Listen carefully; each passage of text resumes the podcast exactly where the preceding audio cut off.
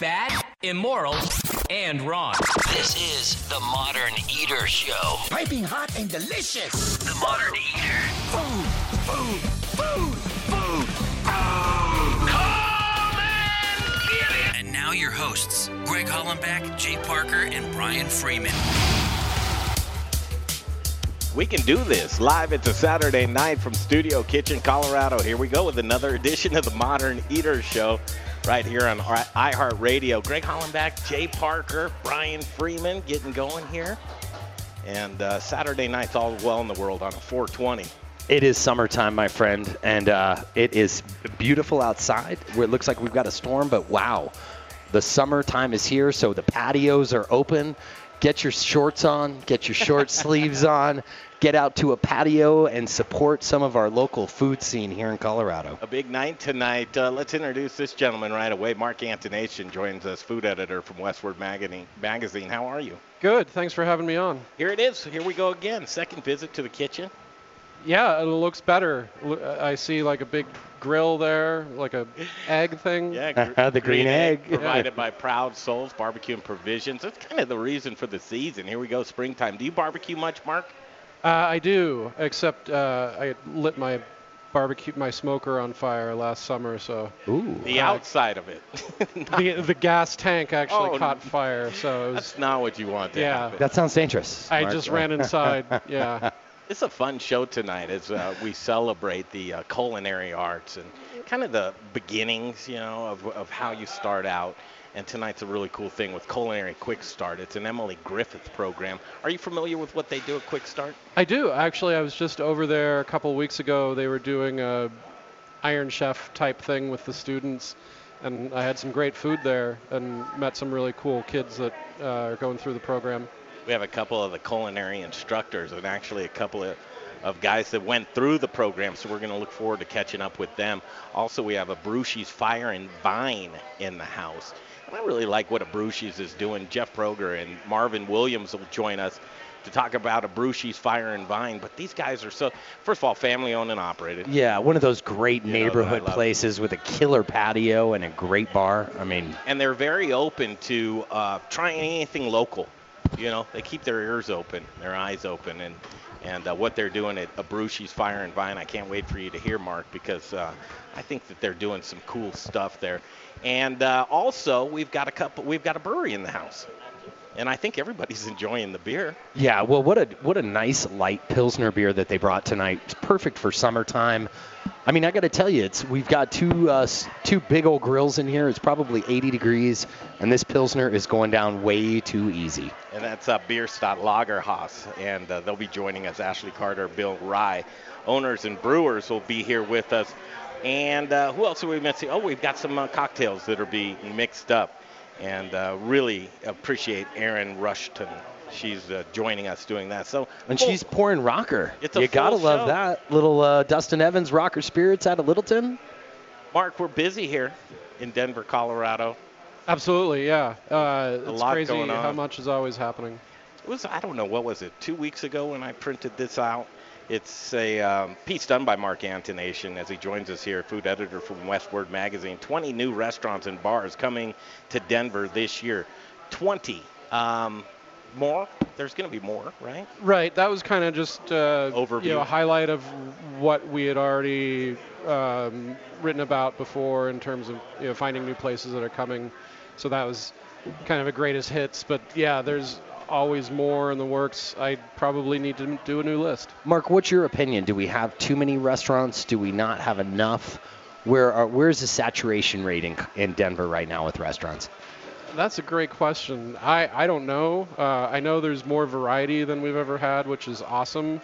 Uh, it is probably tough for you know competition, getting good employees, paying a competitive rate, and still making money if you own a restaurant. So I, I feel for the people out there doing it. But in terms of customers like me, it's awesome. Yeah, and I and that's the community wins. You know, I mean, we're the winners of it. Sometimes I feel bad for these chefs because they're getting into this marketplace, and you really got to bring your A game.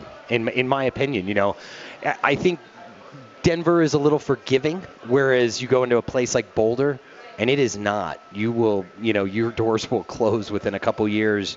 Um, you know, and recently we've seen some of those restaurants up in Boulder that have gotten great accolades and are not around anymore. Right. Um, you know, and Mark, what do you figure the lifespan of a restaurant should be or is? I say about eight years. Uh, you know, I love to see them go and go. You know, some of my favorite restaurants are 20, 30 years old. Uh, so as long as they can continue to attract customers, stay relevant, then I don't think there's a limit. Keep the drive alive. I want to. Do you mind if we go over it? Well, first of all, where were you today? Uh, I just got back from Quiero Arepas, uh, and they just, they're a food truck and they're at Avanti, and they just opened their own restaurant down on South Pearl Road Street. yep, in that old uh, Platt Platt Park neighborhood. Yeah, right there. Yeah. So kind of across the street from Park Burger, and there's uh, Platt Park Brewery there. So it's a nice little corner now there with some good stuff. A few that I'm looking for. Yeah, Is Maine Shack coming along? Uh, that's a good question. Uh, they uh, have done some pop-ups to let people know what they're making, and uh, I think it's just a slow process these days. Yeah. You know, with all the permitting and licensing, and Tell you what, that permitting, it'll hold you up. yeah, I mean, it truly will. It, it can make uh, uh, what you perceive to be like two, three months we're going to be opening to six months to a year Yeah. in, in some instances. But uh, I'm looking forward to that Maine Shack because I love lobster and, and um, Well, have you gotten a chance to get over to that Broadway, the new uh, the new thing, Broadway Marketplace. Broadway Marketplace? A lot yeah, of good stuff. Those guys from um, what what is it? The Hangar, the Stanley Marketplace. right. Uh, so some of those guys are in on it. So Caperta Pizza's in there. Justin Brunson with his new chicken yeah, concept is in there. and I know it all too well because it's across the street from my office. So uh, I have to fight the urge to just eat lunch there. To every go in there. Have you used their uh, their new beer taps? I love it. Yeah, uh, pours, fills the glass from the bottom. I don't know how that works for cleaning them, but uh, it's fun. Go pour your own beer and then get sticker shock later. What's up with food halls? Do you see that being sustainable? Um, you know, I think it might be, aside from being trendy now, it might be a model that helps uh, restaurant owners and chefs open something cheaply and not have to shell out a lot of money for rent. Um, so, yeah, I think there's going to be more. They're kind of in the middle of the food chain. Uh, you know, uh, where where does a food truck land in that chain? Uh, hopefully next to my house. Yeah. Next to your house. Yeah. This uh, these guys uh, run for the roses at 1801 Blake Street. They're anticipating openings here in in springtime. We had the uh, opportunity to have Stephen Waters in here with uh, cocktails, and he gave us a deck of cards. That's basically going to be their cocktail menu. Oh, fun. So cool. I should bring that out here. Yeah. But uh, Run for the Roses, what do you know about that opening? Uh, I know they've been delayed too. A lot of it is because of other construction on that block has delayed their opening, which I'm sure doesn't make him happy. But Yeah. uh, they've yeah they've been kind of popping up around town too, trying to keep their name out there and uh, making up some good cocktails in other locations until they're ready to go. What's your most anticipated opening that you, it, just you, that you're looking forward to? Um, well, you know, a real fun one is probably coming up within the next few weeks. It's called Pistol Whip, and it's on Santa Fe in the art district there.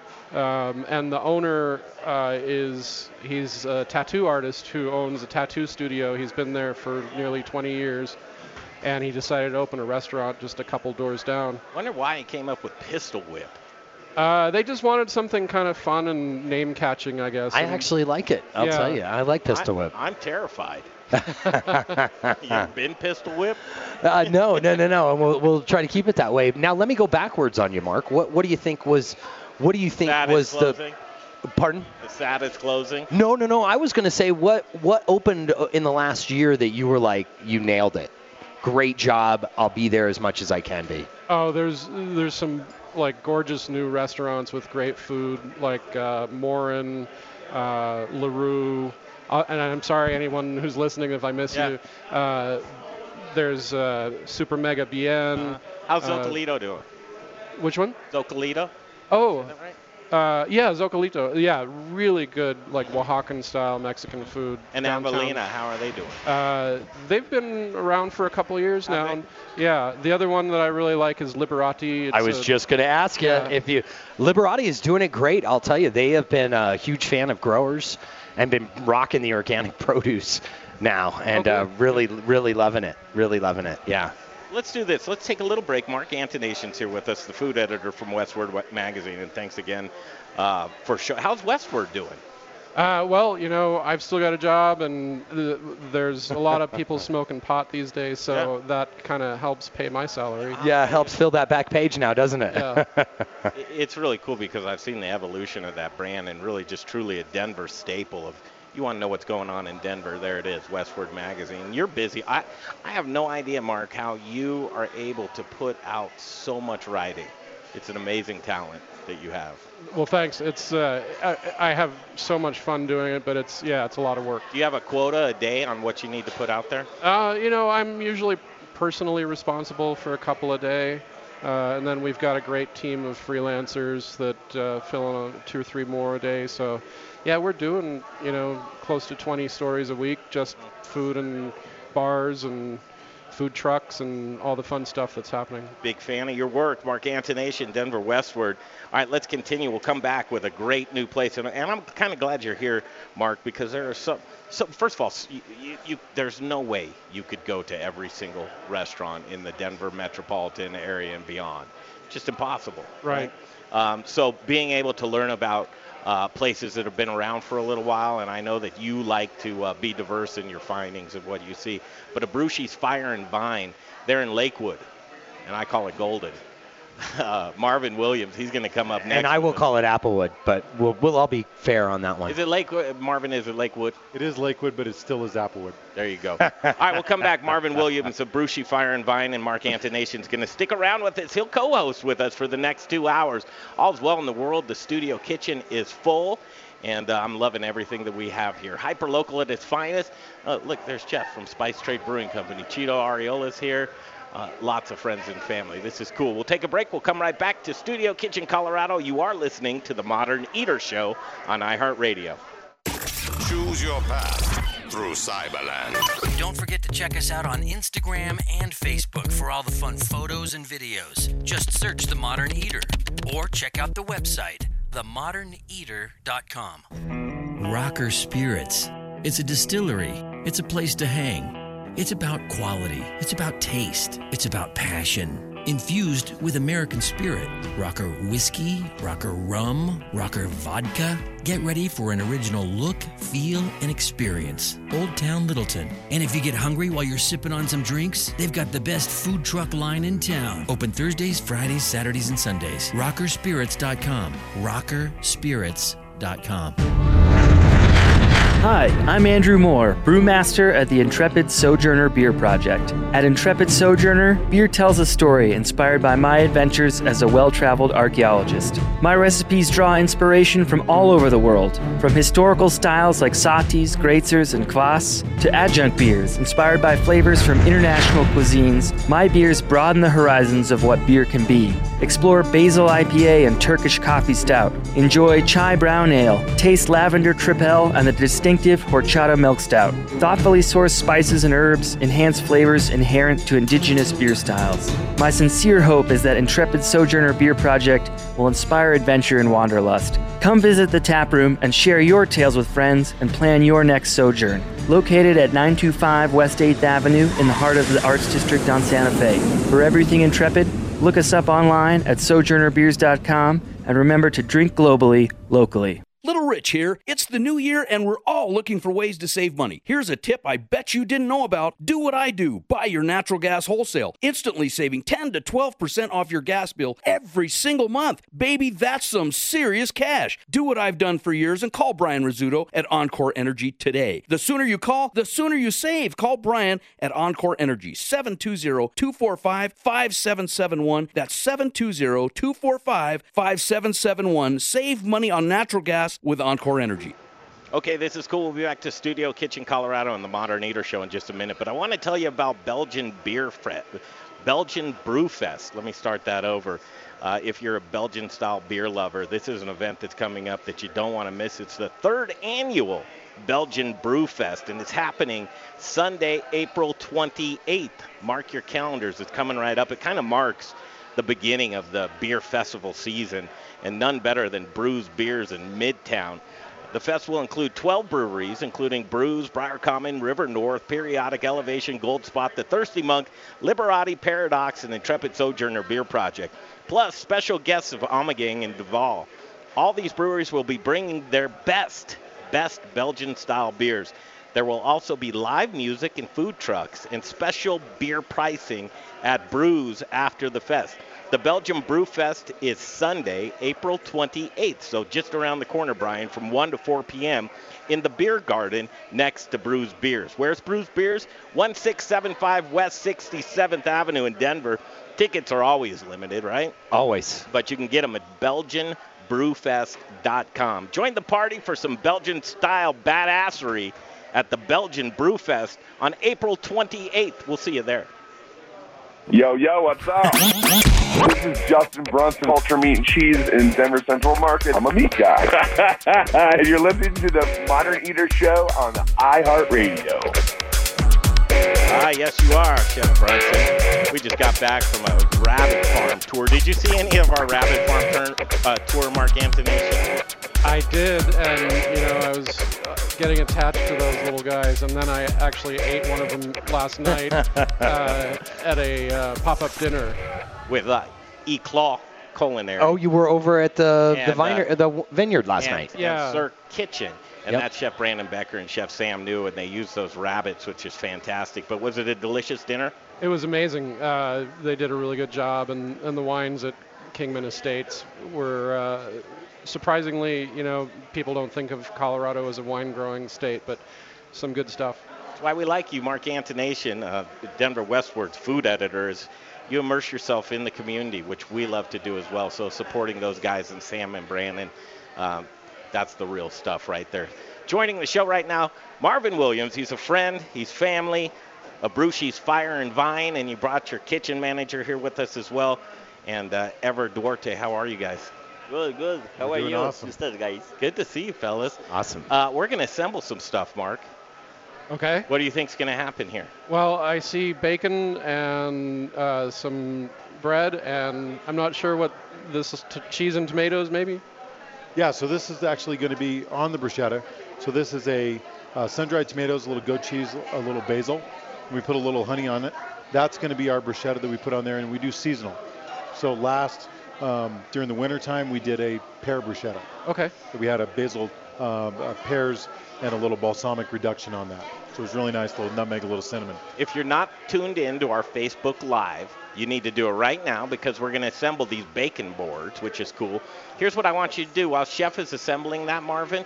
Talk to Mark Antonation and give him the Cliff Notes version of a Brucey's Fire and Vine. Sure. So I'm going to pretend you're a customer that's sitting down having the best damn bacon board. Right. Because that's that's what we got on here.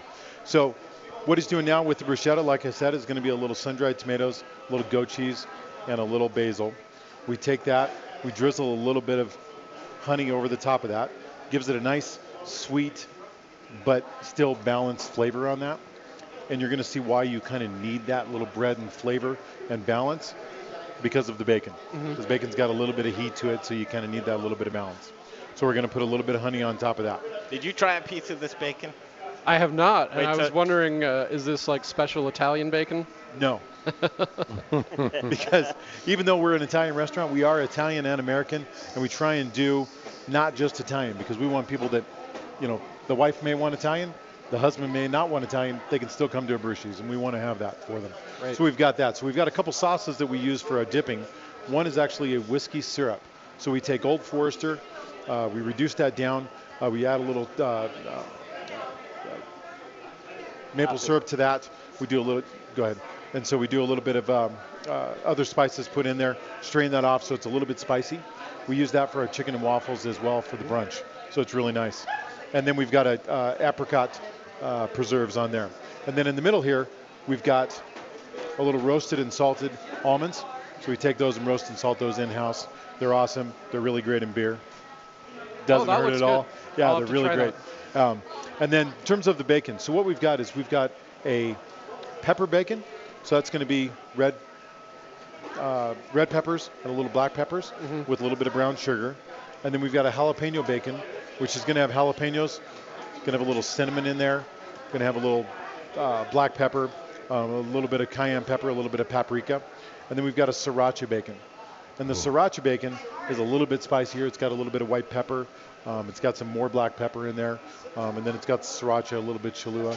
Spicier than the jalapeno one. Yeah, spicier than the jalapeno. Jalapeno is kind of a little bit milder because of the cinnamon. So it's a really good combination, and then it kind of kicks it up. So we try and give you a little bit of flavor, flavor with heat, and then really a lot of flavor with a lot of heat. Is this what you'd see at the restaurant right there? That Right board? there. That's exactly perfect. what it is. Uh, scoot that over to Mark there, and I know people are going to want to get a bite, but take a bite of that bacon. Yeah, and for those of you, if you're not watching right now, Yeah, these this bacon, it's not just flavors. There's actual spices and chilies on the outside of this, so you can tell which one is which. Right. Just by looking at it. All right, here we go, the, the bacon test. And then we've got, I don't know, 25 people in here that are ready to just devour these bacon boards. That's pretty good. That's yeah, pretty Marvin, throw me one of those uh, srirachas. I'm going to go out on the limb. I'm going to eat one of those hot boys. Really wanted to make sure that it wasn't just three, four, five slices of bacon. We wanted to really make sure that it was like an antipasti board, like a really good experience where you sit down, you share with a few friends, everybody eats it, has different flavors, and you can really enjoy it as the result, the best damn bacon board. Yeah, that's. Uh, if I saw somebody order that, I would probably turn around and Yeah, order one too. definitely eye-catching. Yeah. And like yeah. I said, this the bruschetta changes seasonally, so it keeps with that. And the sriracha is our newest, and so we'll try something different. I'm working on a chocolate version, so a little bit of chocolate, a little bit of heat, um, playing around with that just to give it some variety. I, Okay. keep, I keep calling it a new location, but I think you've been settled into your new digs for about eight Yeah, months yeah. now. Nine? Two years. Two years. Yeah, great, Greg. Time flies. but it, but it, it, it's seemingly brand new, and every time I go there, it's a new experience. But, but Marvin, give give like the 60 seconds of just the uh, decor, ambiance, the bar, the outside, the tie-in. This place is so cool. Patio. You walk into the place and it's seen, it's very rustic without being closed in. It's very open. Um, we've got uh, patio doors that are really tall, um, 20 foot patio doors that slide open um, all the way across both sides. So the bar becomes the patio, patio becomes the dining room, and so it's very inclusive. Um, it's uh, open, like I said, rustic, open. Um, the cuisine is definitely going to be wood fire pizza, um, uh, Italian American. So we've still got the chicken piccata, we've still got the, you know, chicken parmesan, but we've got beef short ribs, we've got salmon tacos, we've got the best damn bacon board, we've got the steak that we're going to talk about later. Um, you know, What- those type of things just really let it in so that somebody walks in the door, they're going to feel at home, and then they order the food, they're going to taste it, close their eyes, and just be, wow, this is really nice. Mark, what would you think the last thing that an Italian restaurant would accommodate and be very sensitive towards? Uh, probably gluten.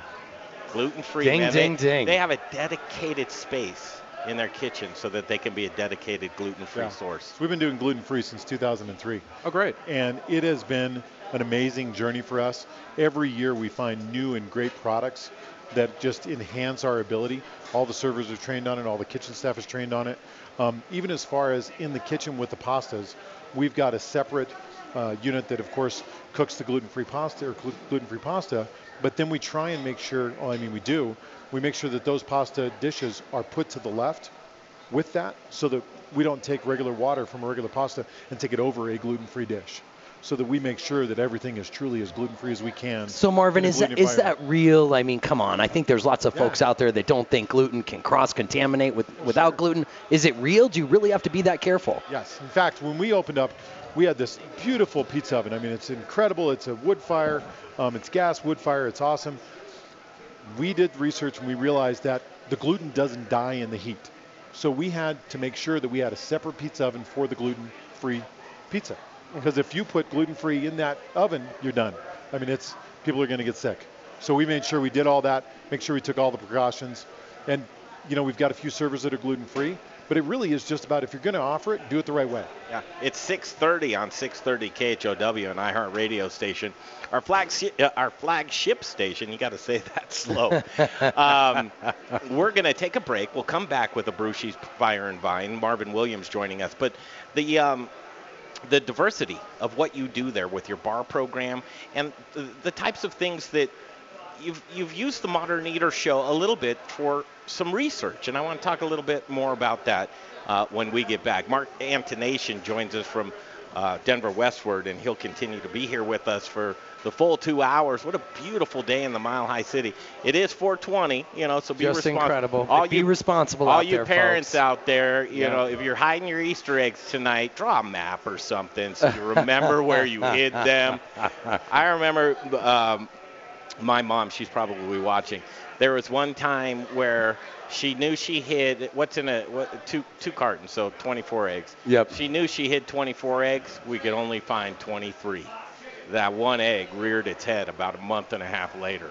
It was behind the refrigerator. We couldn't figure out what that smell was for a long, long time. I could only imagine, man. Rotten eggs. Yeah, that's right. All right, we'll be right back from Studio Kitchen, Colorado. You are listening to the Modern Eater Show on iHeartRadio. Choose your path through Cyberland. Don't forget to check us out on Instagram and Facebook for all the fun photos and videos. Just search The Modern Eater or check out the website, themoderneater.com. Colleen Ferreira here with the Colorado Chefs Association. You've probably heard the excitement. This year, we are creating a stir in the culinary community. This is your personal invitation to join us on our constant culinary adventure. Let us open up our network to you and help you grow professionally. Whether you are a chef, purveyor, brewer, baker, we are here to build your brand, your business, and connect you with Colorado's culinary community. Join us. I'd love to hear from you. Email me, Colleen at acfcoloradochefs.org. Hey, chef friends, it's Little Rich here from Raquelitas Tortillas. Raquelitas, known for hyperlocal, innovative, and healthy tortillas and chips, served by Colorado's top chefs, and that's why we only use Colorado Mills sunflower oil. If you too want to serve the healthiest, most vibrant tasting foods, you must use Colorado Mills. Colorado Mills is hyperlocal, Colorado grown, cold pressed in Lamar, Colorado. Whether you bake, fry, or saute, get your Colorado Mills today. Available through Shamrock, Growers Organic, and Dawn Foods. For the best oil in the business, use Colorado Mills. Want to bake the best? Bake with the best. Little Rich here from Raquelitas Tortillas and the Modern Eater. Our wraps fold cold and don't break open, yet they're soft and delicious. What's my secret? Ardent Mills. Organic, ancient, and heirloom grains like quinoa, spelt, and more. Locally headquartered in Denver, Colorado, Ardent Mills provides the industry's broadest range of traditional and organic flours, whole grains, customized blends, and specialty products dedicated to providing the culinary industry with the next grains and unique plant based ingredients. I love Ardent Mills, and I know you will too. To bake the best, you must use the best. Learn more at ardentmills.com. It's packed here in Studio Kitchen, Colorado, and we'll be right back to the Modern Eater Show. Um, but this is it. I say it's the reason for the season, and that's barbecue grills. And Mark Antonation, we got to think about getting you a new one since you burnt yours down last year. And Proud these are- Souls. These are the guys to go to. Proud Souls Barbecue and Provisions, Colorado premier barbecue supply store. Proud Souls is a small business, which we love, locally owned and operated. The owners, Tony Roberts and Dan Casey. They're award winning competition cooks and purveyors of specialty barbecue supplies. Truly, uh, barbecue is their passion.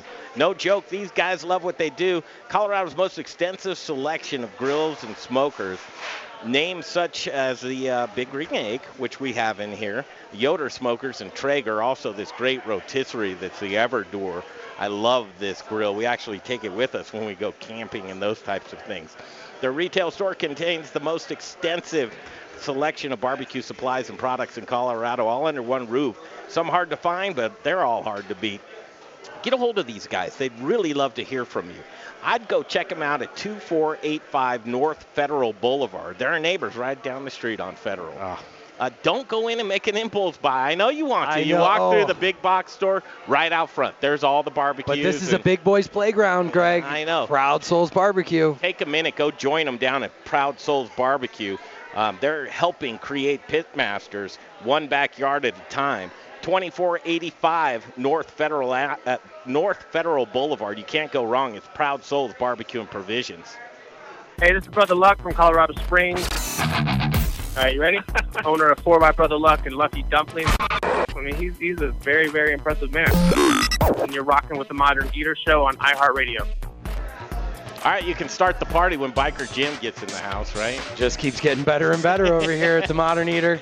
Uh, we got a full house. Biker Jim, he's in the house right now. Mark Antonation from Denver Westword continues with us. Marvin Williams uh, from Abrusci's Fire and Vine in Applewood Lake. Applewood. Applewood. Uh, Applewood. All right. It's right off of I-70 and Youngsfield Boulevard. You can't miss it. It is gorgeous, and when you, yeah, 22nd and Youngsfield ex- to be exact. And I'll tell you, the patio is one of the nicest in that area. Yeah, Yeah. you're gonna love it. And Mark actually, Mark Antonation, he said to me during the break, Marvin, you weren't there. He said, my mother-in-law celiac. I think I'm gonna take him up to Abruzzi's, uh, which is a cool thing. You didn't hear a word I just said, did you? I did. What what I say?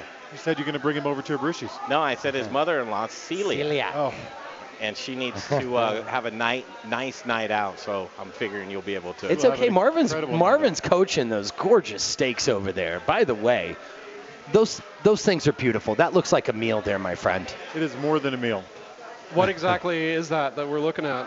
So, what we do at the restaurant is, uh, and in fact, our owner went to Italy, had a lot of great steak Florentines, and came back to the restaurant and said, I love that. We got to have it, figure out a way to do it.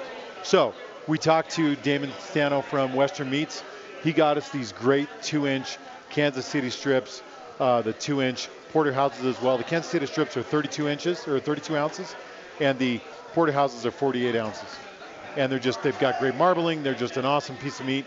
And so we take that and we put a little bit of uh, salt, pepper, and paprika to give it a nice sear.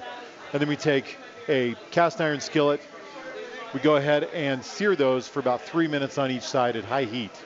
Gives it a nice crust without really cooking the inside too much. Um, and then we take it and we put it in an oven. We actually are using the big green egg on this thing Right. uh, at about 350, 400 degrees for about six, seven minutes. So About that's six minutes gives you rare to medium rare. About seven minutes gives you that medium rare. A little bit more for those folks that like it medium and so forth. Uh, then we go ahead and take that out of the oven. We let it rest for the amount of time that we cooked it. So about six, seven, eight minutes. And so uh, we have that rest, and then what we do is we take that, we slice it off the bone. So it has a nice, you know, you kind of get that completely off the bone. We slice it in about half inch slices. We put it back on the bone, put a little bit of rosemary compound butter on the top, and then give it another batch of heat, just to kind of melt that butter, and it comes out Oh. amazing. Do we have one ready? We do have one ready This that we're going to cut up. so that's on the appetizer menu, right? Yes, it is on the appetizer menu. Yeah. So we actually only do this Friday and Saturday because, ironically, you know, in a busy kitchen, all the cooks are busy, and really, the general manager, who I am, I'm the one that actually cooks the steak. So I have my guys sear it and do all that, and then I, in the oven, baste it with a little bit of garlic, a little bit of rosemary, a little bit of butter. Kind of baste that every two minutes through the cooking process. I cut it, get it all ready, because you need a little bit of love to that, and my guys are just too busy to be able to do that on a consistent basis. Hey, Mark Antonation. Did you ever watch Price Is Right? Uh, sure, yeah. Okay, that game that's higher or lower, right? Yeah. Uh, so let, let's go right now. Uh, First of all, I'll give you within ten dollars. Okay, higher or lower, ten dollars. This steak right here on the menu, how much? Uh, was that 48 ounces? I, This I- one here is 32 ounces. Okay, uh, I'm going uh, 50 bucks. 50 bucks is square on. We're at $49. Now it comes with mashed potatoes and asparagus, and it's meant for two people. I, and I would say you could easily feed three off that, but And I, would say you could easily get hundred bucks for that steak. Yeah. Uh, feeding two people there. Well, And- look at it. Cut, look at him cutting this right now, Greg. That's like the that's my perfect temperature. What's what would you say right there, Marvin? A medium rare on that? Medium rare. I got to uh, first It'd of be all, a rare to medium rare. Sh- Chef Nice, Ever, Yeah, nice. a little bit closer to medium rare. Chef Ever, your kitchen manager, uh, he's killing it. Yeah, he does an awesome job. He's doing a He's great been with job. me 15 years. That's fantastic. Yeah, 15 years, and he's just been incredible. Brian, as you know, the Modern Eater Show, I think we do a lot of uh, homework for people. Yes, we do. Prep work for other shows. You know, you get ideas from this. Yes, you Uh, do. Other people that would like to to uh, write things about new places, maybe theoretically, and then also folks that are in the restaurant business. And Marvin, when you when you meet up with the Marvin or with the Marvin Eater Show, with the Modern Eater Show, uh, what what are some things that you've learned from the Modern Eater? Well, I got to say, the first time that you came in, Oh, this is interesting story. He came into the restaurant, and you know we'd we'd been at our old location 17 years and been a mom and pop place, not really been a craft place, and walks in and is talking about the old fashioned. He says, "Order me an old fashioned." So we bring him an old fashioned, and he looks at it, he tastes it, he says, "You know, it tastes all right, but I think you can do better." And six months later, he came in, tried the same drink. He was like, "You've done better." And every time he comes in, it's better and better and better, and we strive for that. And it's like a wife in back of your head. I mean, Greg is in back of my head talking to me every time we come up with a drink. Is this good enough for the modern eater? We turned you on to some local local Yeah. spirits. So Rocker Spirits has been awesome. Rocker Spirits has been one of our leader um, in terms of the whiskey, rum, and vodka uh, for what we use in the store. We definitely support him. Dustin is awesome. Um, I'm sorry he's not here tonight. But wait, we- that's just a compliment to one of the greatest drinks that you have behind the bar. And what is that, Marvin? It- well, it's the well. It all depends, but yes, the Rocker Old his Fashioned. limoncello that he makes Rock- himself. he- Uh, yes, the Rocker, yes. Wait Rocker until Old you Fashioned. taste this Gi- limoncello. give him the give him some props for that limoncello. Marvin makes it himself. Yeah, no, the That- limoncello that's is an Italian staple. Hey, Mark. Antonation, how important do you believe it is to support Colorado on your menu? Uh, I think it's a big deal, especially if if you're serving things that you can get here.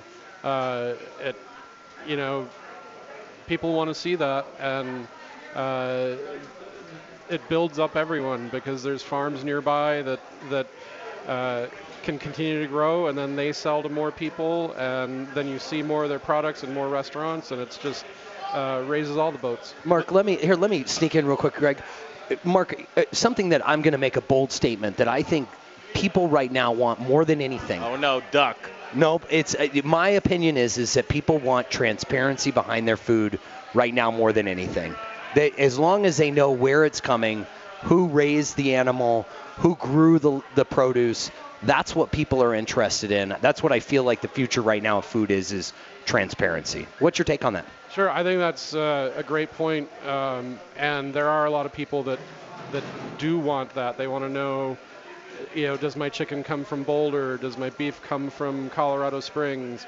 Uh, and there's a balance between you know price and quality that a, a restaurant owner Sure. has to strike. Uh, but it's the more everyone kind of chips in, then those prices come down, and then laws change to make it easier for local farmers to bring their products to market. That's always a big deal too. Where do you think the average entree on a menu should be? What's a price range? Oh, good question. Uh, mm, I, I'd say for a full-size entree that one person is eating, you know, 25 to 35, depending on what it is. Which Okay. is so inexpensive to you know. See, and I, and I even go higher a little bit, Mark. I think 30 to 40 is really fair these days for good food. Um, but you know, I, I'm a, I, I want to. I don't want too much personally, so I'm on the side of you can make me a smaller portion. Right. Um, although, I'll tell you, Oh, if you brought me a cool. steak like that out to my table, Before we break off, and, and Marvin Williams, uh, you'll be uh, obviously back often. But here's something cool to, that they do. Mark Antonation, they have a no-tip environment. It's a 20% built-in gratuity, and they do a fine job doing it. They have a great employee retention rate because of it. What's your take on that type of thing? Be honest. I think it's a really cool thing, and I think it's hard for restaurant owners to do because uh, the front of house employees are used to getting those tips, and when they see that you're not paying them, they're going to jump ship. Uh, but in the big picture, if you're paying everyone in the restaurant a fair wage, Living wage. yeah, fair living wage or or more, Yeah. um, then everybody's going to benefit from that. And ev you know, you can do other things like you can give everyone uh, benefits, you know, if it's in the books, uh, and it kind of makes it easier to treat everyone fairly instead of, you know, some guy in the back uh, busting his butt for minimum wage while the, the people in the front who are also busting their butts, Yep. but they're making you know three times as much. Creates more of a family environment, doesn't I it, would Marvin? agree. Yeah, I would agree definitely. That culture is huge. And I mean, if anyone could pick to go to a job where they enjoy themselves, they would do that. Think it'll that- catch on? What's that? Think it'll catch on? Uh, no, not at all. Uh, I think i- i- it's brave restaurants like this that, that are doing it and making it work.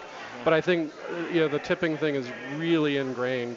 You Yeah. see like some of the top restaurateurs in New York City trying it and and not being able to really spread it beyond their own restaurants. So- Well, I would say to Marvin, you have to have the right culture and you have to build that in from the get-go to where everyone, because uh, at Abrusci's Fire and Vine, I'll tell you the service is incredible because everyone walking by you cares. So that's one of the things that if it's if it's rolled out right in the right environment, I think it's great.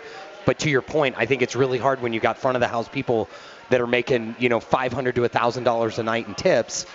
They're going to be real protective of that in, in the big picture. But I, I think what you've done over there, Marvin, at Abrusci's is just on target. And I would, I would only quickly equate it to if you take 10 years ago and you said, I'm going to make my restaurant non-smoking, they would say, you're going to go out of business. That's actually a very good point. So Yeah. I would I would just say that times do change and they do take time. Yeah, Absolutely. Uh, Marvin, thank you. Abrusci's Fire and Vine. I'd encourage you go try them out. It's a very it's a slick place with delicious food. What's the address? It's going to be 2200 Youngfield. Walk in. If I'm there, say hello. If I'm not, give them grief because I'm not there. Say hi to say hi to Marvin. I like this because Mark Antonation is joining us, and he's kind of co-hosting the show with myself and Brian. And uh, here's why I like it because he can kind of do some of the work for us. Coming up next from uh, Culinary Quick Start, we have on Barbara Lindsay. Do you know Barbara? I have met Barbara. I'm more familiar with the chefs. The that- chefs. Yeah. Yeah. Um, uh, 10 seconds on Culinary Quick Start as I put you on the spot. Uh, so it's a program that teaches uh, young people and maybe not so young people who are looking to get into the business. It's a free four-week class at Emily Griffith. So uh, it's supported by restaurants and the Den- uh, well, I can't remember who exactly is behind it, but a lot of restaurants are behind it, and they send their chefs over to do classes too. Uh, and then they'll hire people coming out of that program, so it ben- benefits everyone. Yeah, the name explains it all. Culinary Quick Start, and what a cool program! And we'll uh, highlight and feature them in the next couple of segments. And Barbara Lindsay will join us, the director of workforce development, and also Dave Box will join us as well. And then we have two instructors and two students that just graduated from that Quick Start program. So we'll look into that next, and then we'll get into the second hour and have some fun right here from Studio Kitchen, Colorado. It is the Modern Eater Show on iHeartRadio. Choose your path through Cyberland. Don't forget to check us out on Instagram and Facebook for all the fun photos and videos. Just search The Modern Eater or check out the website, themoderneater.com. Hey, it's Peter Allman with South River Aquaponics. As a chef and aquaponics farmer, I get the importance of conserving our limited water supply. Did you know Colorado is suffering from the most severe drought since 2012? Water shortages are very real, especially to Colorado farmers. Now, here's the good news aquaponic farming uses 90% less water than traditional farming, while producing four and a half times more food per square foot. Using traditional farming techniques, farmers would flood their fields with large quantities of water, leaving much of this water underutilized and just plain wasted. But because aquaponics is a recirculating system, the only water used is what the plants uptake and some very minor evaporation. South River Aquaponics has been running a 55,000 gallon system year round for four years, and we use less than 500 gallons of water per day. Education is very important to us here at South River Aquaponics. I invite you to learn more about aquaponics at southriveraquaponics.com. South River Aquaponics, the future of farming. Hey, Colorado. This is Brian Freeman, owner of Growers Organic and a host on the Modern Eater Talk Show. Growers Organic is a Colorado sourcing company who provides Colorado's greatest chefs with the best organic produce. I've been partnering with local and regional farms for the last 20 years, and our returning customers know they can count on us over and over again. Chefs who receive the highest rating on Good Food 100 choose Growers Organic for their organic produce needs because we're experts at bridging the gap between the farm and the table. Join us in the organic revolution and go organic with Growers Organic. Look us up online at growersorganic.com. Feed me now. This is the Modern Eater Show. That's right, boy. Uh, I'm starving. And now it's time for In the Kitchen. How am I supposed to keep on feeding you? Kill people? Brought to you by. Proud Souls Barbecue and Provisions. Award winning competition cooks and purveyors of specialty barbecue supplies right here in Denver, Colorado. ProudSoulsBBQ.com. Feed me all night long. All right, we can do this, and like I said, it's the reason for the season. Right behind me is this beautiful Everdure, uh, provided to us by Proud Souls Barbecue and Provisions, along with this uh, big green egg. Greg Hollenbeck, Brian Freeman, Jay Parker doing great work uh, producing the show, and have to uh, say, Little Rich, he's in Mexico, extended Happy his trip. Easter, Little Rich. It's- Uh, Jay, can we get a Spanish Happy Easter over there? He's trying to get Uh, back to work. Feliz de Easter. Richie, it's time to come home, get back to work. You can't lay on the beach that much longer. We do miss you, Little Rich. We do miss you, but I hope you are enjoying some of the food. A by great, the way, a great program from Emily Griffith. It's called Culinary Quick Start. And joining us on the show right now is Barbara Lindsay, Director of Workforce Development, and Dave Box, who is, uh, I think, their their marketing person. But first of all, welcome to the Modern Eater Show. Thank you. Thank you very much. Yeah, absolutely. Mark Antonation continues on as he co-hosts the show with us on this uh, 420 Easter weekend in the Mile High City. And so, Mark, you kind of set it up a little bit, but uh, we'll defer to you, and I think you should probably take this away, Barbara. Culinary Quick Start. What's the 30-second Cliff Note version of what you do? Sure, it's a four-week customized training program that uh, allows us to train individuals with little or no experience directly for a line cook prep cook position and our denver restaurants are our greatest partners and they do a embedded hiring fair for us Yeah, we're going to get to highlight uh, highlight a couple of your instructor uh, instructors and students that went through the program. So we're looking forward to that. Um, go ahead, Dave. Take it away. Well, there's nothing better than taking somebody that has been in the world of living at minimum wage and giving them an opportunity to become what they really can become and get them into one of the best industries in the state. Um, Denver is fast becoming a wonderful restaurant uh, world, and uh, it's there already. Yeah. And we need people that have a passion about cooking and culinary, and we're getting them. Our program is tuition free to students. It's supported by the Colorado Restaurant Association and Foundation, as well as now U.S. Foods and Service Uniform, and people that want to build this community and make the best restaurants on the planet right here in Denver. Fantastic. And as we see the struggles of the back of the house, Oh, you know, uh, a lot of movement and, and uh, unemployment rate is really at some of its lowest. Well, and in Denver, it's just impossible to find good people. And, and when you're asking someone to take a position in a hot kitchen at 12 bucks an hour, that's a hard hard proposition when you can go right down the street and uh, you know work for one of these other companies and make $18 cash because it's just we are such in such a competitive market. Yeah. So I bet the chefs loves you for are you, doing are you this. ready to hit the ground running right after you got to get out of that program? we do have um, enough skills for them to be able to operate within the back of the kitchen that being said they also need additional training so they need somebody mentor them when they're in the kitchen they need um, sh- we really want them to have a career pathway and not just a job so um, we are working with chefs that understand that. Frank Bonanno is a prime example that he's developed a uh, program that then allows them to go through various different steps in the back of the house so they can continue in the industry. That's fantastic. And we do the best to say to the students, don't just take a job. Find out what culture you want to be in. Go find that group of restaurants and, and be there. So you're the giving them deeper skills then than just learning how to work in a kitchen. Absolutely. We're giving them soft skills as well, skills that everybody needs. This is not just about a job. We have we are lucky enough to, you know, be partnered with Emily Griffith to present this professionally and we have to touch their lives. Yeah, Mark? And yeah, I've been there in the classroom and I've also been to your job fair and I was really impressed by the number of chefs that I recognized from top restaurants that were there looking for new employees. Uh, do you know how many a month or per class end up uh, getting jobs right away? So we've been in operation now for almost two years, and we've trained almost 700 people for the industry. We know. Thank you. And yeah, that's huge. 500 of them we know are still working in the industry. The great thing, like you said, you saw some of our best chefs in Denver that have partnered with us. They also helped create this curriculum. So we aren't teaching something we thought was the best thing to teach. We're teaching what the Denver restaurateurs told us was the best thing to teach, including those soft skills that Dave talked about. You can't go into a kitchen and not show up and not you know know how to communicate with your chef and last. So that that's a good portion of this. We take time out to teach those soft skills as well. And that's Barbara Lindsay. Now, Barbara, tell me where you're located. Are you still downtown, or where are you all located?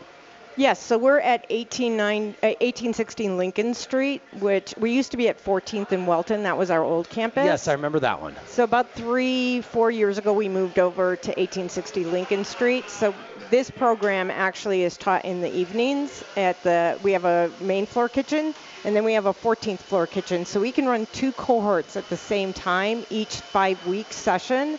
And our 14th cohort is our 14th floor cohort is very unique in that we teach it in an IBEST model, which means we're teaching language skills along with the culinary skills. So somebody who doesn't speak English doesn't have to speak English because we're supporting them and teaching them enough English to support them in the workforce. Now, does that go vice versa? mountains. You- Barbara Lindsay and Dave Box here from Culinary Quick Start. It's an Emily Griffith program. It's supported by the Colorado Restaurant Association and the Restaurant Association Foundation.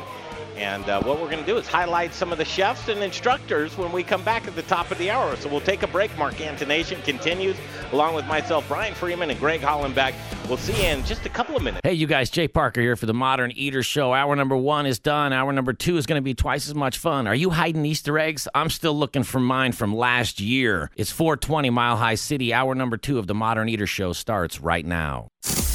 How about a bite to eat? It's time for the second course, hour number two of the Modern Eater. What are you hungry for? Here's to a meal we're all here for. Delicious and tasty. Now we're getting to the good stuff. With your hosts, Greg Hollenbeck, Jay Parker, and Brian Freeman.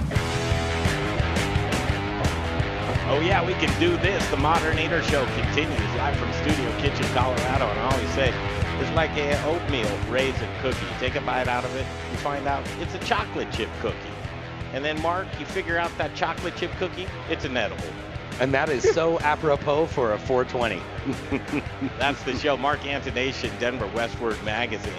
And uh, you, eh, before we continue on with Culinary Quick Start, the uh, uh, you know obviously in Denver, Colorado, legalized marijuana. You see that catching on in the food industry? Uh, you know, the CBD thing is really big right now. Uh, I think Carl's Jr. just came out with a CBD burger. All day, just for 420. Yep. Yeah, uh, and there's other restaurants like uh, Habit and Carbon that do CBD shots that you can get in your coffee or your cocktail or your donut. But how about full-on weed dinners? Uh, you know, those are still pretty private. They happen. I, I haven't been to one, um, but uh, they're a thing. I guess they, you know, you pay ahead and you sit down and they have samples that are that go with the food. Uh, I don't really know much about that myself. And we, yeah, I, I'm curious, just because I, I- I don't know that that would entice me that much personally, and I'm not at all. I'm not anti that movement at all, but I just don't know that engaging that much with food and and that recreational substance is something that I'd want to go down that road. You know, I don't know. That's just me. I, I, I like a pairing with. I'm, I'm very alcohol friendly. Um, I- and not to say that I don't believe in the whole marijuana movement. I think, I think marijuana is doing great things for people. I think CBDs and cannabinoids. The more we learn about them, it's something that has, our government has hidden from us for have so long. Have you ever long. seen Most Expensivest No, I have not. on TV? Have you ever seen that, Mark? 2 Chainz. 2 Chainz showed a, a, we- a weed dinner. It was it was actually pretty interesting. Really? Now, Greg, what's your opinion on it? My opinion is going to be hard to catch on, and, and you're not going to find anybody. Uh, we're not going to be doing any of those dinners anytime soon at the Modern Eater Show, just because uh, you when you, you you've got at the end of the day you've got sponsors, and the the, the folks that are your sponsors. They, they might not want themselves out there like that. So it's got a long ways to go, is what I'm going to have to say. But I'm open to any and all things. If, if it works out for you and, and you can do that, that'd be cool. A little detour from the Modern Eater Show as we talk about culinary quick start right now. And uh, Chef Ben Whelan, how are you? Welcome to the Modern Eater Show. How's it going, guys? Thrilled to be here. Good to see you. And Chef Anthony Harris, how are you? He doesn't have a headset on. He's doing good. He's playing with his growers organic produce. I like it. He's cutting up those snap peas, and I, I've never actually seen a, a chef cut them up sideways like that, and I like that. Yeah, it's really nice. It gives you that bias. You get a nice little crunch from that snap pea. really beautiful product here today too. We're really, really thrilled with everything that uh, we're getting from Growers Organic. That's fantastic. So, Chef, we have the uh, setup, so we know all about uh, Emily Griffith's Quick Start program. But here you are, an instructor. Talk about from your point of view, how do you uh, see Culinary Quick Start? Uh, I mean, I think it's a really valuable thing. It's a really necessary thing in Colorado, in Denver right now. A lot of restaurants opening up, a lot of job openings, and you know, I think over the last four or five years, it's kind of put a stress on the labor market for cooks. Um, and there's a lot of people out there who really want to do this. So we're just kind of providing a bridge between uh, folks who are looking to get into this industry who love cooking, need just a little more training uh, to, to feel comfortable getting into the industry, and then get them jobs. Um, start filling up those spots. Bridging the gap, and this has got to be kind of a labor of love for you too, because let's face it, you've got a real gig, a, a full-time gig, right?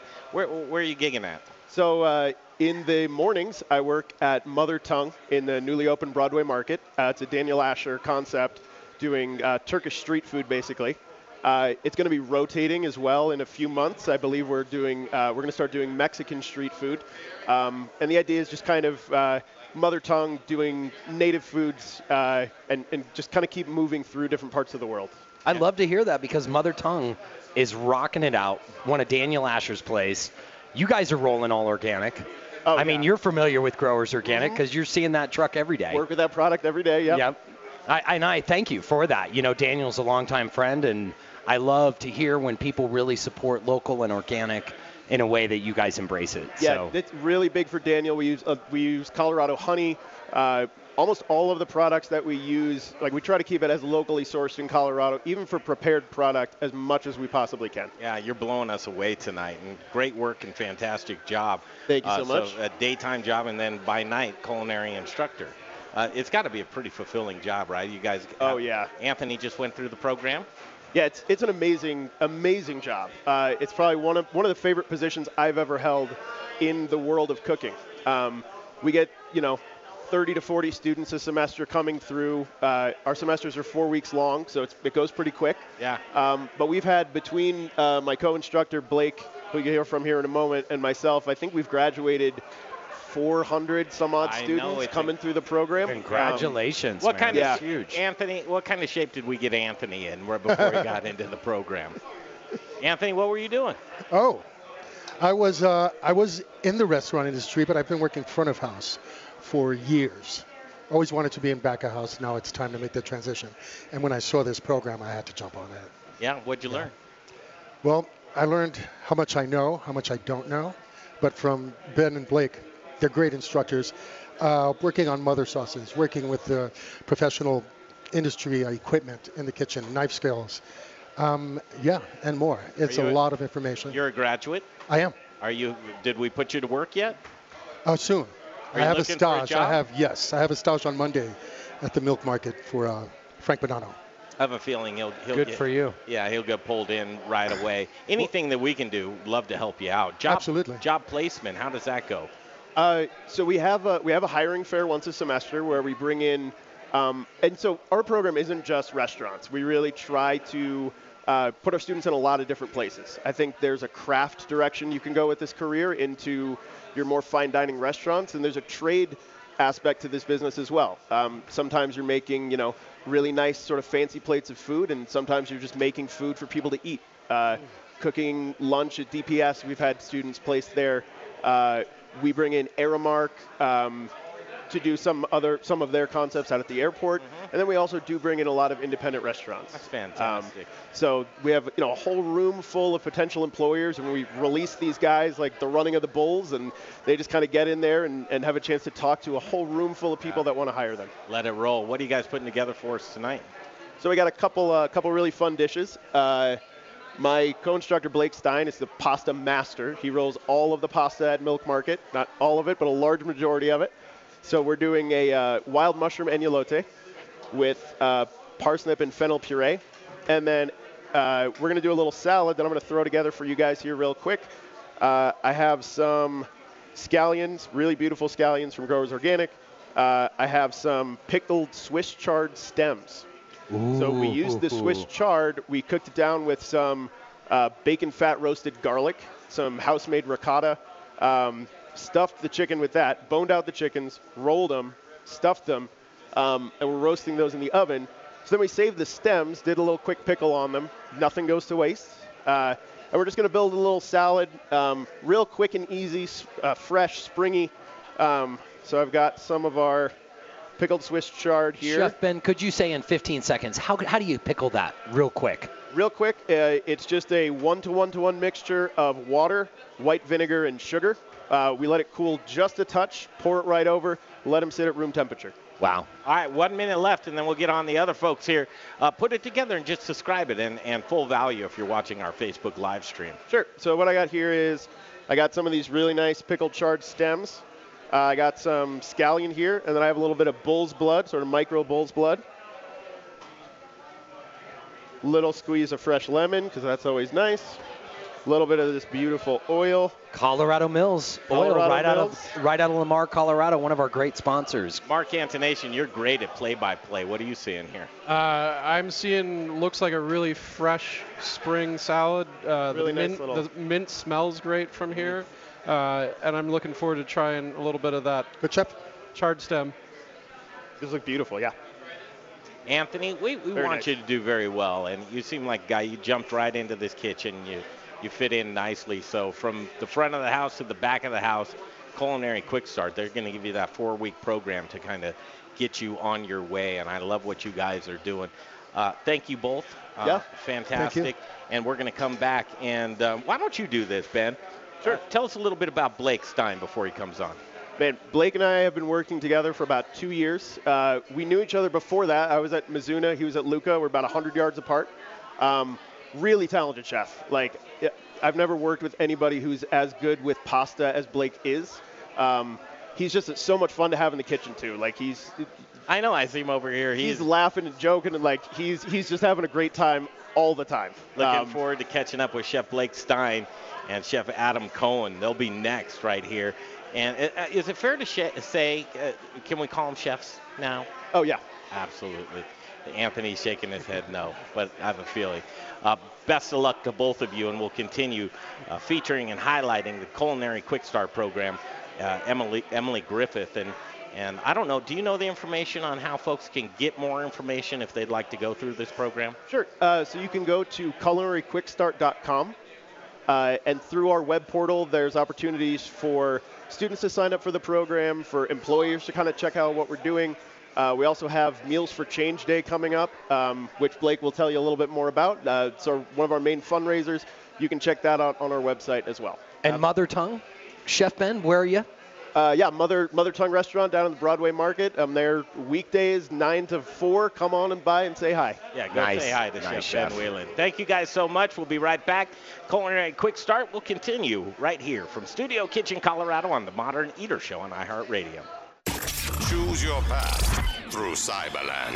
Don't forget to check us out on Instagram and Facebook for all the fun photos and videos. Just search The Modern Eater or check out the website, themoderneater.com. If you've got a business and need a website or need a graphic designer, F. Johnson Design does it all. Take the headache out of trying to build your own website or design graphics. Who has time for that? F. Johnson Design will get you up and running with a professional and great looking website. Design sharp graphics to your specifications and have your site up faster than you think. Logo, package design, SEO coding, and more. F. Johnson Design did the Modern Eaters website. Go to themoderneater.com to check out some of their work. Reach out to F. Johnson Design at fjohnsondesign.com. Hey, it's Chef Elon Wenzel, owner of Element Knife Company. If you cook, then you'll know the importance of a quality knife and proper care. My training in Japan exposed me to exceptional cutlery. That's why I am so excited to offer you the knives I fell in love with. Element Knife Company is chef driven, and my goal is to support and educate. Get at me for a knife clinic or conversation. Find me at elementknife.com or by simply calling 303 460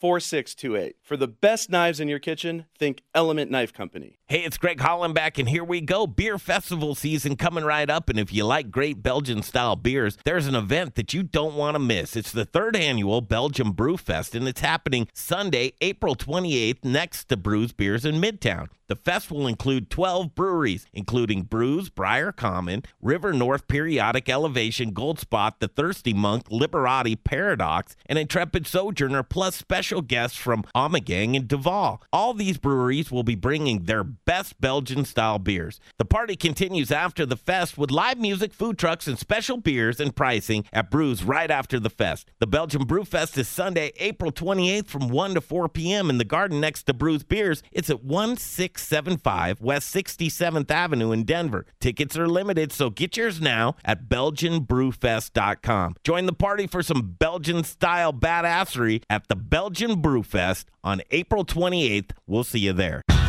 This is the Modern Eater Show at Troy Guard Tag Restaurant Group. I'll see you guys soon. My name is Jennifer Jasinski, and I'm listening to the Modern Eater Show on iHeartRadio. All right, complete chaos here in the kitchen, right? And as we continue the Modern Eater Show on iHeartRadio, I think I lost my whole team, but it doesn't matter. I've got him here with me, Chef Blake Stein from Culinary Quick Start. How are you, Chef? Very good, sir. How are you? I hear you are the uh, pasta whisperer. Oh, sometimes. Sometimes. Where'd you get your love for pasta, man? Um, I don't know. I've always enjoyed eating it, and I started playing around with it professionally, I guess you could say, about five or six years ago. People have got to look at what you're doing on our Facebook live stream as well. Kind of give a play-by-play of what you got going on here. Um, so I took a sheet of pasta dough that I had rolled out a little bit ago, and now I'm just cutting it into sections that I can pipe out a little bit of our filling in there, and I can roll them up and kind of form them into what we're calling agnolotti tonight to serve for all the guests. Mark Antonation rejoins us from Westword Denver, and uh, we continue here. I don't know. I, we lost Brian Freeman somehow, some way, but we have a culinary quick start uh, graduate right here with us with uh, Chef Adam Cohen. Welcome to the show. Thank you. Good to see you, man. Yeah, good to be here. Good to be a part of this. How This was is the awesome. program? It was great. It was fantastic. How about this instructor right here? The instructors are uh, instructors are awesome, man. Just uh, uh, endless information, more than you can even take in in uh, four weeks. So Four couldn't have asked for better professors. Yeah, Yep. Fast and Furious. Fast and Furious, That's no the doubt. name of the game. We're putting together some pasta here right now. Thanks, What's the number one thing that you took away from Culinary Quick Start?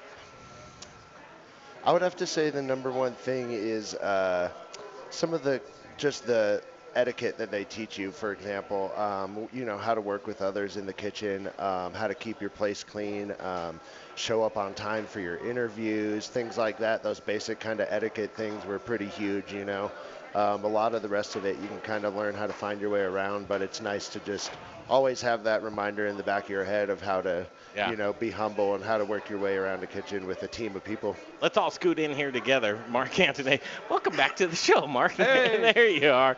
Mark, how, how does this strike you? So we sat here uh, for three segments with Culinary Quick Start, and you've got to know a, a, a few of the guys that are here with us. But um, at first blush, are they out right over the target?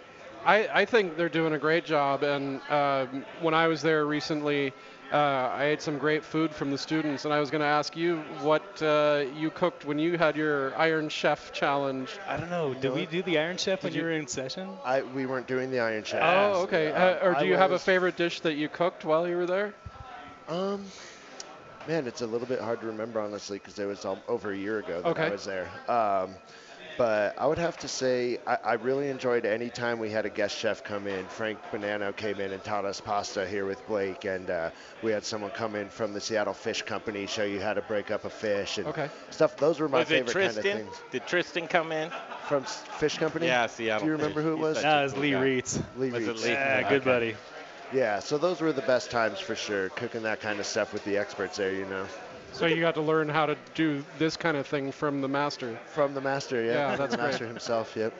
So cool. This was the most challenging for me for sure, the pasta. I've I had never done it before. Um, these guys make it look pretty easy. Yeah, Blake makes it look like he can do this with his There- eyes closed. I bet Right. you can. Is I there do. some 420 crossover here? No, I do this as my day job before I start teaching at nighttime, so I'm pretty accustomed to it. It was so cool because uh, Ben Whelan had so many great things to say about it. I said, give us a little bit on Blake, and he had some. you- You'll have to go back and listen to the audio, but he says you're the life of the place, man. Oh, I don't know about all It- that. I just I really enjoy it. I think the the greatest thing about this this teaching thing. I mean, never in a million years did I picture myself coming out of a kitchen and becoming a teacher. Mhm. But feeling that that that hurt that Denver got. Just growing too fast and not enough people to staff these kitchens and not being able to find good help. The opportunity to make a difference and go out there and help train and fix that problem. I couldn't say no to that, but yeah, it's just the most gratifying job ever. I But like, what kitchen did you work in that you felt you got the most experience and the most exposure to something awesome? I was the sous chef at Luca for a little while before I started teaching. I actually left there to teach, so I think I learned probably the most because we had a whole bunch of um, we had a we had a lot of good. I don't know what could you say, like freedom. Like if we had a good idea, we put it, we presented it out there, and Frank was always very receptive, and he was like, you know, if it's a good idea, we can run with it. So try it out. How about culture? You're a big one on internal culture, Oh, Brian. Um, kitchen morale. It's not a tough thing to do because I mean you're Yeah. you're in there, you're fighting it away. That'll that'll make or break you. I mean, if you work with a good crew, you're usually in there and you just you know it's coming, the busyness, and you're going to be very stressed and under a lot of pressure. But if you have a good crew, then it just makes all the difference. Makes everything very very easy. You know, you can count on each other, have each other's back, no matter how hard it gets. Well, in the kitchen, there's a lot of intensity, Mhm. and so uh, sometimes that intensity boils over. Yeah. And it's and it's hard to be in that environment. It's hard to make the right culture. Um, I, you know, I'm fortunate enough that I get to visit lots of kitchens around town. I'm sure you do as well, Mark. Do you, do you see this this issue with sometimes that some of these chefs, their passion boils to a place of where it, it becomes an unfriendly, hostile environment? I've I've not personally experienced that myself as a as a food journalist, but uh, I've heard stories. Yeah, for, for sure. And uh, I've heard yelling from the kitchen before, and and you just hang on because you're you're you want to hear. You're, that was me asking me where my dinner was. it, it's an interesting thing because truly, um, it's a big variable. Uh, When your food comes out and it's just not right, chances are it's not the food or the quality or the execution. It's the people that are just kind of disjointed in the back of the kitchen, and it shows in the presentation of the food. Well, uh, and I would say also to add on to that, Greg, it's the the front of the house sometimes can really smooth out a situation.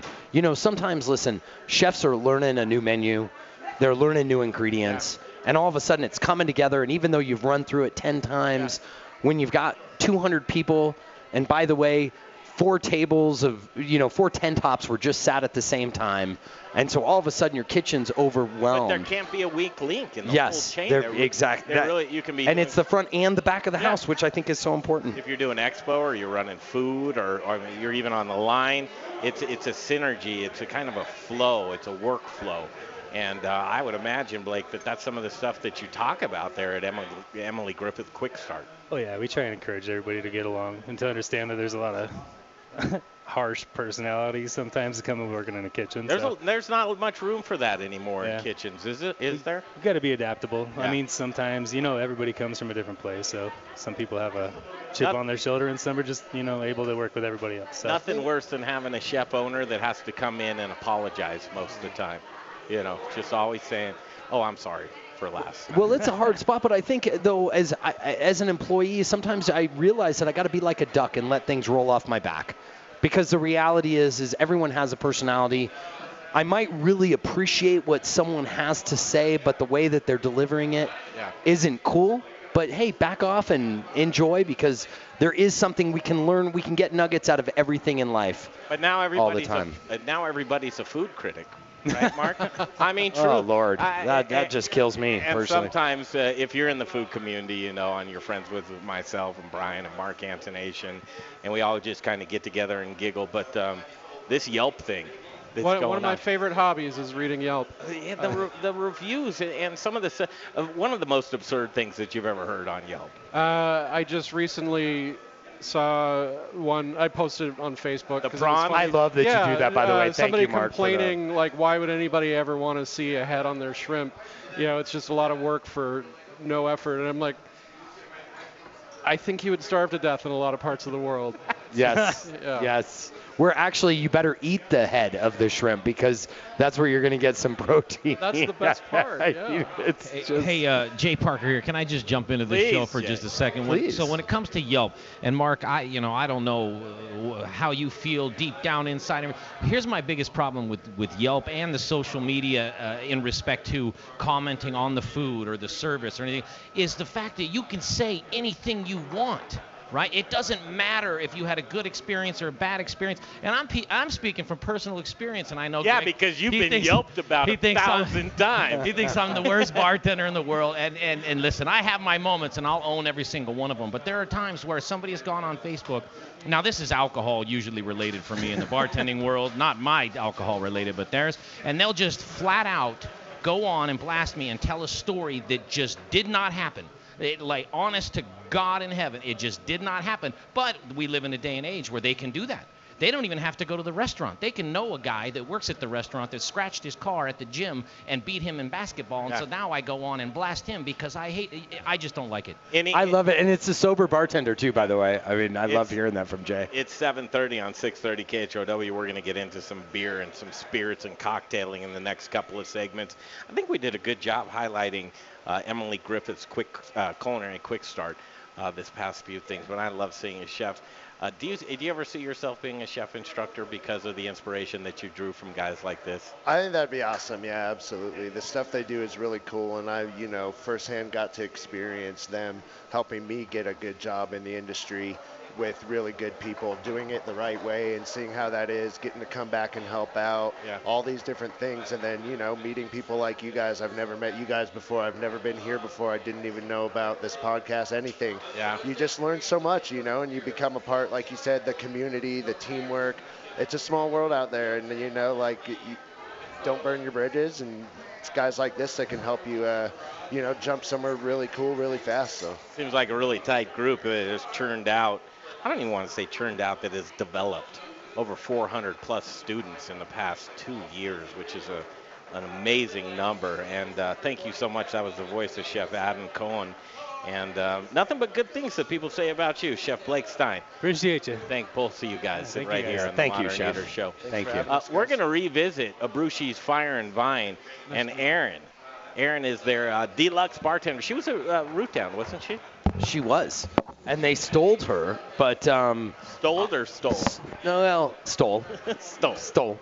Uh, Aaron, Erin, her name is Aaron Rushton, and Abrusci's Fire and Vine. You heard them in the first uh, part of the show, but I got to tell you what, their cocktail program is bar none. We've got a few in front of us. Mark, Oh, this doesn't is that look gorgeous? This is the half hour of the show where we do a little bit of sampling, some uh, libations. I hope you're ready. How did I miss that last time?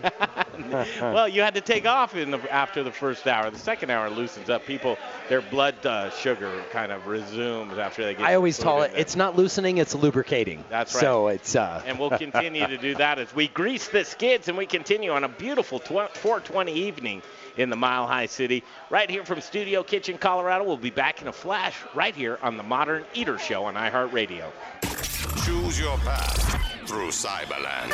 Don't forget to check us out on Instagram and Facebook for all the fun photos and videos. Just search The Modern Eater or check out the website, themoderneater.com. Hey, chef friends, it's Little Rich here from Rockalitas Tortillas. Rockalitas, known for hyperlocal, innovative, and healthy tortillas and chips, served by Colorado's top chefs, and that's why we only use Colorado Mills sunflower oil. If you too want to serve the healthiest, most vibrant tasting foods, you must use Colorado Mills. Colorado Mills is hyperlocal, Colorado grown, cold pressed in Lamar, Colorado. Whether you bake, fry, or saute, get your Colorado Mills today. Available through Shamrock, Growers Organic, and Dawn Foods. For the best oil in the business, use Colorado Mills. Hey everyone, it's Colleen Ferreira with the Colorado Chefs Association. Are you ready to put your passion to work? Well, we train the future chefs of Colorado, and we want you to join us. The Colorado Chefs Association is recruiting for our fall semester right now. Join our American Culinary Federation accredited cooking program, work in a professional kitchen, and get paid all while earning your sous chef certification. Email me at colleen at acfcoloradochefs.org. I'd love to hear from you. Join our excitement and explore a new future. Do you have the goods? If you're looking for a neighborhood restaurant that features gluten free menu items, stop by The Goods. Whether you're a vegetarian, vegan, gluten free, or even a meat lover, they've got something for everyone. Do you love a great sandwich? How about wood oven roasted vegetables on multigrain bread with rosemary mayo and olives, vegan and certified gluten free? Or for the meat lover, try one of their most popular menu items, the Paleo Bowl, with house smoked pork, wood oven roasted veggies, two sunny side up eggs, and Indonesian sambal sauce. It's delicious. As a friendly neighborhood restaurant featuring dinner, brunch, and full bar with two happy hours daily, they truly care about you, the customer, and desire to provide an extraordinary dining experience for everyone. They're family and children friendly, and even have a playroom for the little ones. The Goods, a friendly neighborhood restaurant offering a wide menu of gluten free and vegan options. And they don't forget about meat lovers. With a staff that really cares. On East Colfax, directly connected to the Tattered Cover Bookstore. Hungry? TheGoodsRestaurant.com. Hi, everybody. This is Chef Carrie Baird from Bar Dough here in Denver. Ooh, okay, that sounds good. and you are listening to The Modern Eater on iHeartRadio. I love Chef Carrie Baird in Bar Dough, but I got to tell you, my favorite Italian restaurant's a Brucci's Fire and Vine. And uh, Appleton, right? Applewood. Applewood. Jeez, Greg. And it's awesome, beautiful patio, killer bar, and we get to see our friend who's about to tell us all about the bar right now. Mark Antonation is continuing on with us from Denver Westword. Mark, I'm getting used to you having being here with us. I, I mean, maybe we can do it a once a month thing. I'm having fun, uh, so I'll uh, consider that. Yeah. I love having you here with us. We continue. Uh, an old friend of yours now at this point, and Marvin Williams from Brucey's Fire and Vine, and their bar program. I'll tell you what, it, it to me is danger, danger, danger, because I want to sample so many of the great cocktails you have on your menu. Thank you. And um, it all begins and ends right here. Aaron Rushton is uh, joining us on the show. Uh, bartender extraordinaire. Welcome to the Modern Eater Show. Thank you. Thank you. Three cocktails we're going to go over full value on our Facebook live stream. You'll be able to watch her assemble these. But let's just uh, do it. So Mark Antonation, he's kind of our uh, color guy. He's he's going to describe as we go, and we can all just jump in here. But these are three great signature cocktails. Let's see if we can have Mark go down the line and uh, guess what we might have here. What do you think, Mark? Well, you know, I've been to Rocker Spirits before, and I really like some of the things they're doing. Uh, I don't know if I'll be able to taste these. Uh, I would say. Yeah, give that one a taste. Uh, I'm not even going to guess. So he I'll says he doesn't know if he can taste them, and Greg's like, "Yes, drink it now." Uh, yeah, there's some orange and mint, and what, what's the alcohol in this? Oh, that's rum and green tea. Okay. Ooh, rum oh, and the green, tea, tea. threw me off. Yeah. I'm liking that. Let me taste that one, Mark. Yes. I usually don't drink anything that healthy. well, because it's got all that rubbish in it there, uh, roughage at the top there. Antioxidants. The green tea did throw off a little bit. Took the rum it's away. Good. Yeah, that's a good one right there. It's a sneaky one. Did you dream that one up? Yeah, I did. Where do you But come you know up with these inspirations? I just things I would like to drink. So Things Well, and that's like a take on a mojito almost. It's like a. it- This is awesome. Great job, I will Aaron. drink that a thousand No, you times won't because I'm going to drink it. Uh, it's, you're done. All right, Mark, what do you got on this one? Describe it. So this one's a little pink, so I'm guessing maybe there's some like prickly pear or something Uh, like that in there. so I made a hibiscus Hibiscus, okay. syrup. Yeah, Okay. And what's the alcohol in this one? that would be whiskey. Okay. I, I want to do a segment, uh, Stump Mark Antonation. It's already happened. So, oh, that's nice. Yeah, a little sweet and sour, and the whiskey definitely comes through at the end. Hey, Mark, how important is a cocktail program to any good restaurant? For me, it's it's a bonus. Uh, I guess it depends on what kind of restaurant you have. If you're gonna have a uh, $50 steak, I'm gonna want a couple of cocktails with that. Uh, so, um, you know, Let, let the it good adds times to begin. adds to the whole experience of going out. I think, and it and sounds I, like and I would say it's it's similar to the food. You want good quality, you want transparency, you want good local products, and when you have those in the drink program and in the bar program, it's just an extension of the restaurant. right. Oh my goodness, so good. All right, four minutes left. Let's start shaking some drinks here. Uh, right. So as you build, just talk to us about what you're doing All there. All right, so I'm just gonna do like I would a regular mojito. It's just a green tea orange mojito. Just change it up a little bit with the acid. Kept that mint in there. Just wanted to add a little antioxidant goodness with the green tea. Oh, so you're actually calling it a mojito, Aaron? Yeah, I Oh am. wow. Okay. Right on. Right on. I love you for that. Since it's it's everything in a mojito, so I didn't do anything new. Didn't reinvent the wheel. Just changed a couple components, had something refreshing, and it's good for you. Yeah, and folks, take notes. You can do this at home, truly. A few of these recipes, as delicious they are and complex in flavors, they're pretty easy to build, right? I'm just using, ha- instead of using all the lime, I split it in half with a little bit of orange, same mint.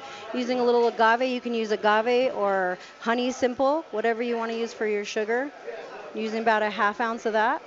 And then four ounces of green tea. I brought my own because I love my green tea. So about four ounces of the green tea.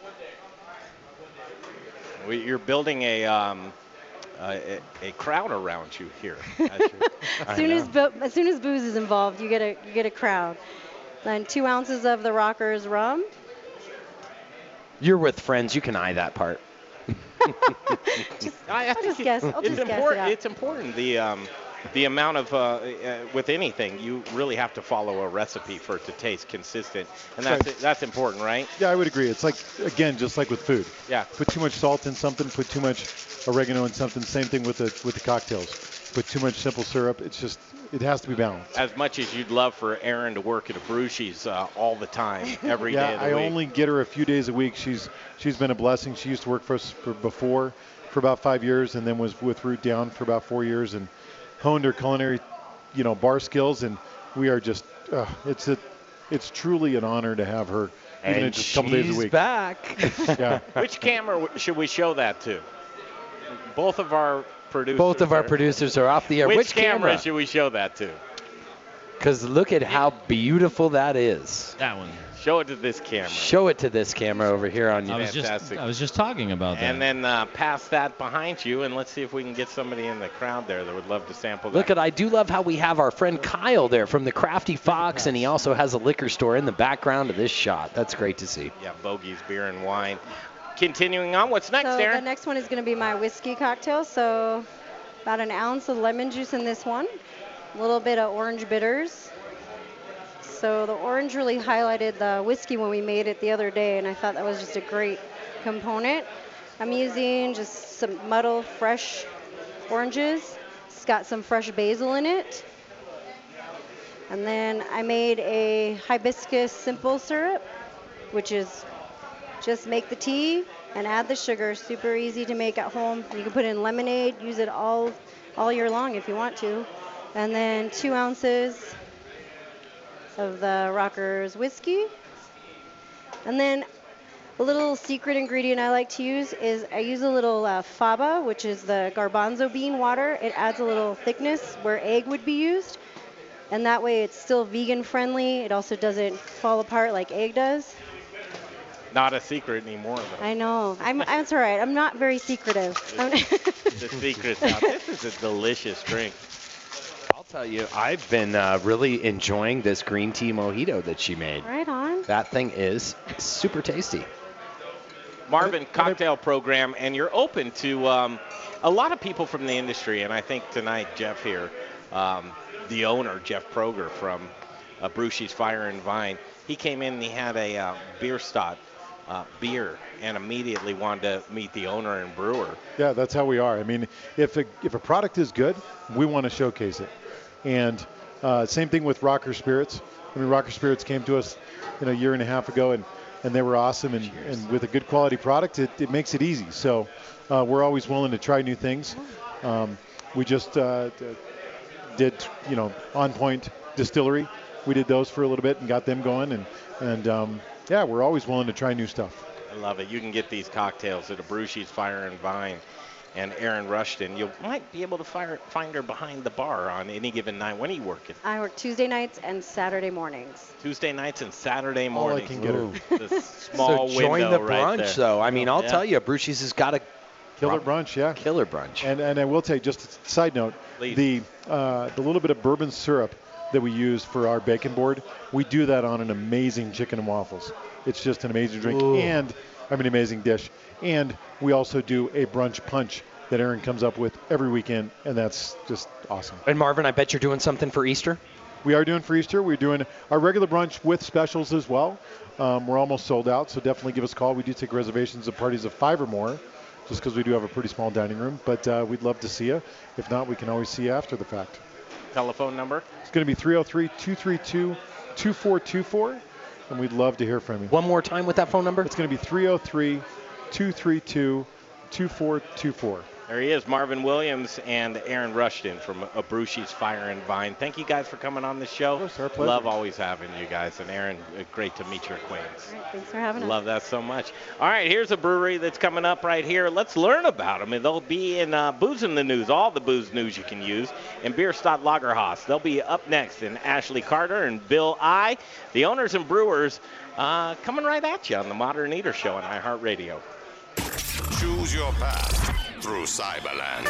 Don't forget to check us out on Instagram and Facebook for all the fun photos and videos. Just search The Modern Eater or check out the website, themoderneater.com. Get ready to change the way you look at food. This is Peter Allman, the founder of South River Aquaponics and Alpenglow Mushrooms. As a Le Cordon Bleu trained chef, I know the importance of quality ingredients. That's why in 2013, I left the fine dining industry to start a sustainable organic farm. At South River Aquaponics Alpenglow, we are the leader in sustainable growing practices, utilizing our natural resources as effectively as possible. No pesticides, no GMOs, no funny business, just clean, honest food production. We use old world techniques combined with modern technology to bring you the best possible produce. Our gourmet mushroom facility provides CO2 for our greenhouse that grows tilapia as well as lettuces and herbs in our aquaponics system. Look for us in Natural Grocers, City Market, and served on the plates of Colorado's finest chefs. At South River Aquaponics Alpenglow Mushrooms, we're growing greener. To learn more about aquaponics and see our products, go to our website at southriveraquaponics.com. South River Aquaponics, the future of farming. My dad's vegetables are so good, I can't live without them.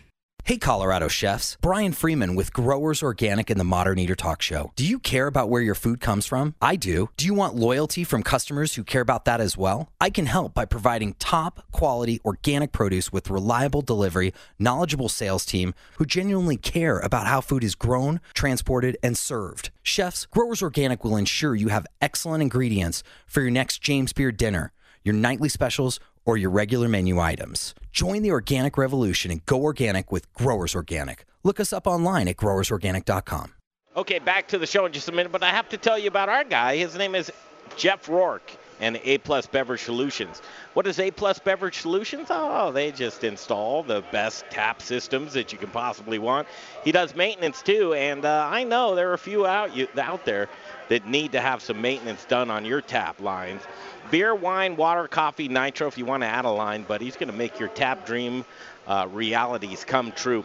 Foam is money. There is nothing worse if you are pouring foamy beer and the temperature is off because if you're pouring inefficient beer, what are you doing, guys? You're, pouring, your money down the drain. Don't pour your money down the drain. Get a hold of Jeff Rourke and A Plus Beverage uh, Solutions.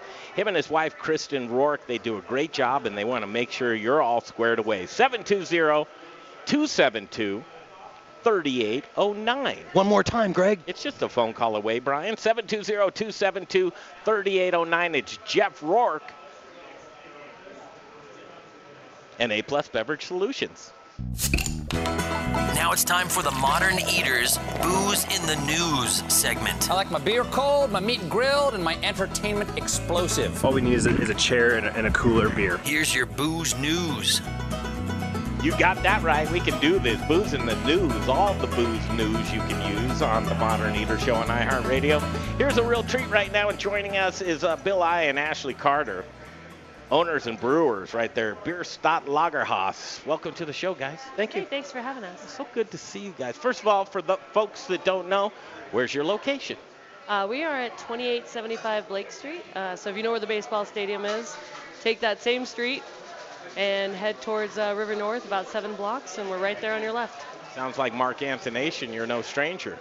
Uh, I have been. I'm a fan. Uh, and I, when I was younger, I worked for a German beer import company, and uh, still have a soft spot in my heart for for the uh, quality and consistency of German beer.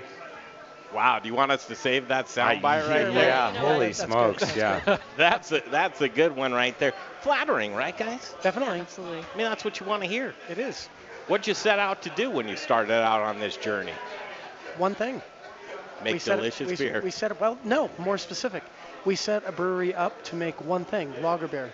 Uh, we weren't trying to make IPA. We weren't trying to make Saison. We weren't, nothing wrong with any of that. It's just not our thing. Yeah. We wanted to make a brewery that would kick out consistently great German lager style beer.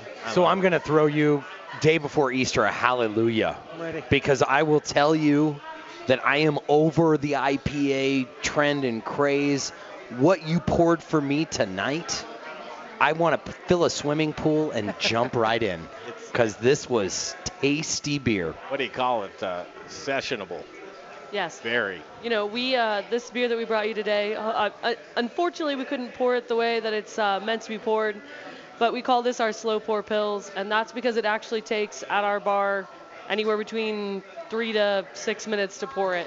It comes every time with foam above the rim, and this is honestly our flagship. And when they were asking us to come be on this show and say what we do, we didn't really have a lot because uh, why try to flounder and cater to everybody? We do one thing, and so we brought you the one thing that we do. We actually don't even allow uh, bars to serve it unless it comes in this glass. And this is an exclusive glass. There's nobody in the United States who has this glass. There's actually nobody in the United States or even in Europe these days that actually has this glass. This is an exclusive glass of ours. So if you get this glass, it means it's our beer. I, I got to tell you, I commend you for sticking to something. You buck the trend because, listen, people are coming out with double and triple, and it's all about the IPA until your tongue tastes like cotton mouth.